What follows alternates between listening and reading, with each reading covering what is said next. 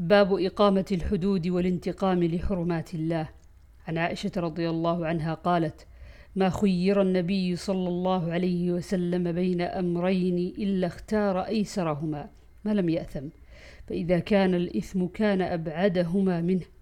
والله ما انتقم لنفسه في شيء يؤتى إليه قط حتى تنتهك حرمات الله فينتقم لله باب إقامة الحدود على الشريف والوضيع.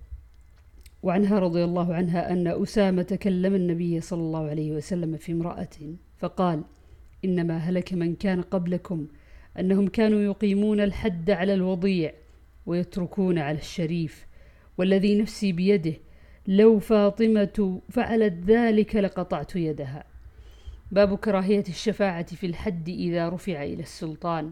وعنها رضي الله عنها أن قريشا أهمتهم المرأة المخزومية التي سرقت فقالوا من يكلم فيها رسول الله صلى الله عليه وسلم؟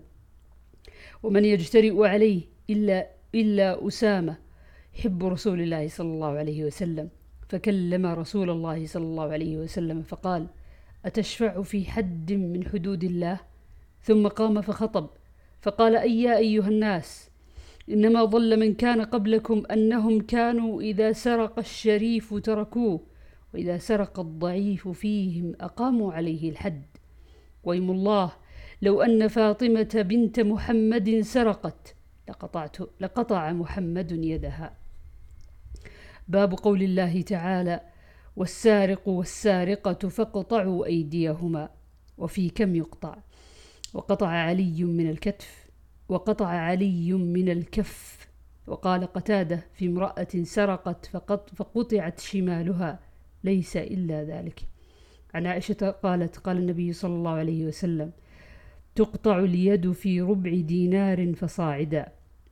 وعنها عن النبي صلى الله عليه وسلم تقطع يد السارق في ربع دينار. وعنها رضي الله عنها عن النبي صلى الله عليه وسلم قال تقطع اليد في ربع دينار. وعنها رضي الله عنها أن يد السارق لم تقطع.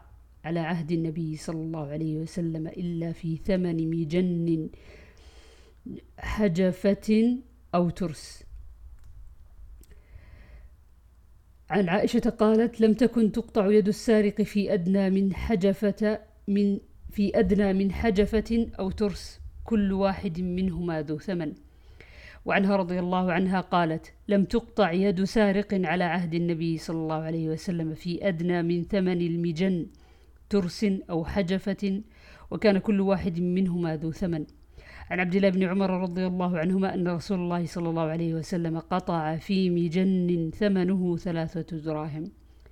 وعنه رضي الله عنه قال قطع النبي صلى الله عليه وسلم في مجن قيمته ثلاثة دراهم.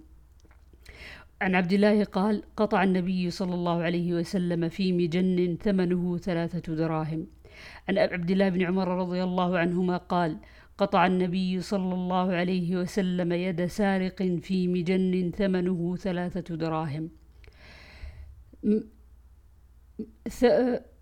وعن أبي هريرة قال قال رسول الله صلى الله عليه وسلم لعن الله السارق يسرق البيضة فتقطع يده ويسرق الحبل فتقطع يده. باب توبة السارق. عن عائشة أن النبي صلى الله عليه وسلم قطع يد امرأة. قالت عائشة وكانت تأتي بعد ذلك فأرفع حاجتها إلى رسول الله صلى الله عليه وسلم فتابت وحسنت توبتها. عن عبادة بن الصامت رضي الله عنه قال بايعت رسول الله صلى الله عليه وسلم في رهط فقال أبايعكم على ألا تشركوا بالله شيئا. ولا تسرقوا ولا تقتلوا, تقتلوا أولادكم ولا تأتوا ببهتان تفترونه بين أيديكم وأرجلكم ولا تعصوني في معروف. فمن وفى منكم فأجره على الله ومن أصاب من ذلك شيئا فأخذ به في الدنيا فهو كفارة له وطهور. ومن ستره الله فذلك إلى الله إن شاء عذبه وإن شاء غفر له. قال أبو عبد الله إذا تاب السارق بعدما قطعت يده قبلت شهادته. وكل محدود كذلك إذا تاب قبلت شهادته.